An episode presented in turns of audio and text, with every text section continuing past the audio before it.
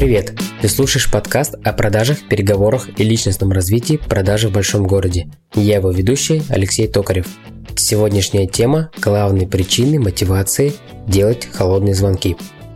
В этом выпуске вспомним, что такое холодные звонки, Расскажу про 5 шагов утраты веры в холодные звонки от новичков, правила статистики, которые показывают, что стопроцентный успех вероятен на треть из всех твоих звонков, и еще есть 33, которые можно трансформировать в сделку, и что для этого нужно сделать. Игра с пропорциями в конверсии и точкой роста, куда надавить и что улучшить а также про иную цель, благодаря которой план по звонкам обеспечен на успех. Итак, поехали! Настоящий охотник всегда уверен, что в его ловушку попадет дичь. Не помню, кто сказал, какой-то великий человек. Как ты помнишь, холодный звонок – это исходящий звонок с целью установления отношений для продажи услуг, товаров и идей человеку, который не знает о нас. Следовательно, не ожидает нас услышать и тем более сотрудничать. Давай договоримся. Называем любого человека или компанию возможностью. Человек, компания, который косвенно дал согласие на работу с нами – потенциальный клиент. А действующий партнер, с которым есть договор и который берет периодически, это клиент. Цели холодного звонка. Цель максимум – назначить встречу на конкретное время. Если нет встречи, выставить счет, предложить договориться о следующем контакте. А цель минимум – получить согласие на повторный звонок в определенное время. Отношение к холодным звонкам. В большинстве случаев новичок проходит путь утраты веры и желания в 5 шагов. Раз – Продавцу поручили делать холодные звонки, ему не хочется или он не умеет. Ему страшно и признаться еще страшнее. 2. Он начинает звонить, получает отказы, он еще больше разочаровывается и его ожидания подтверждаются. Холодные звонки неэффективно. 3.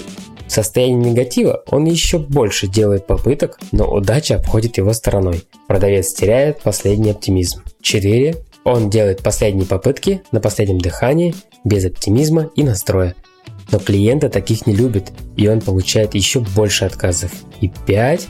Окончательно убедившись, что холодный звонок – это редкостное зло, он идет к руководителю, рассказывает, что люди ничего не хотят и просит перевести на входящие звонки. Эта схема называется «5 шагов к нет». Именно так начинается чаще всего знакомство продавцов с холодными звонками. Клиенты из холодных звонков делятся на три вида. Да клиенты, нет клиенты и не знаю клиенты. Каждого в пропорции по 33%. Из статистики и элементарных правил теории вероятности следует, что любой продавец при холодном звонке натыкается на одного из этих видов. Но это же логично. То есть всегда найдутся те, кто скажет «да», даже если мы мало-мальски применяем все техники продаж. Но и всегда найдутся люди, которые в данный момент скажут «нет». Для ответственного и активного человека знание того, что есть такие люди, которые скажут «нет», помогает не принимать «нет» на свой счет и не падать духом. А для ленивого «нет» – повод оправдать отсутствие результата. Явная зона роста – 33%. Я не знаю клиентов. Есть повод, чтобы осваивать навыки и увеличить результативность на целых 33%. Плюс еще одна хорошая новость. Изначально успешность холодных звонков зависит от правильно выбранной целевой аудитории для обзвона. Это сразу повышает твой шанс на успех минимум на 10%. Холодные звонки – это активная работа и игра с пропорциями. Входящие – это пассивная работа. Мы сами планируем конверсию холодных звонков. Представь, мы делаем 15 звонков в день, это 360 в месяц. Дозвонились до 240, прошли с секретарей 80, получили согласие на 18 встреч, провели 18 встреч, 6 сделок, получили согласие на 9 повторных и еще 6 сделок. Итого 360 звонков – это 12 сделок. Тут есть несколько зон роста. Первое. Количество звонков. Ну, тут понятно, если сделаем, допустим, 420, получим где-то 14 сделок. Эта зона роста имеет негибкий предел.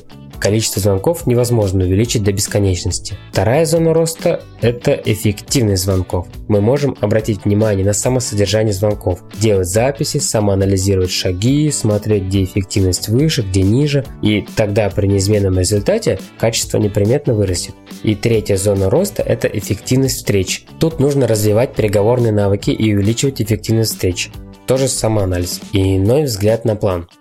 В большинстве компаний план по звонкам звучит так. Получить столько-то да за такой-то период. Ну, смешно же уже, не? Это как минимум напрягает, и все знают, что получить согласие не так просто. А когда чаще слышишь «нет», становится все грустнее и грустнее. А если попробовать считать «нет», представь себе, план получить 100 «нет» вместо 5 «да». Но при условии, что у тебя будет хорошее настроение, ты знаешь аргументы на самые частые возражения, и у тебя заготовлен какой-никакой план действий. И на самом же деле есть такие отделы продаж. План по 100 нет. Всегда эффективнее плана по 5 да. Звонить легче этому отделу продаж. Попробуй взять на вооружение.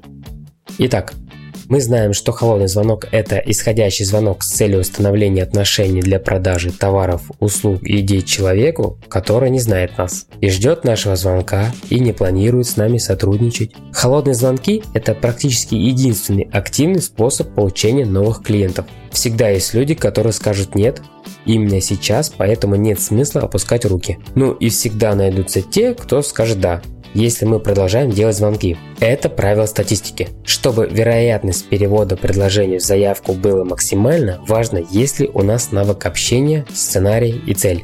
Каков ваш настрой, знание товара и наличие сильных аргументов. И договоримся ли мы на второй звонок.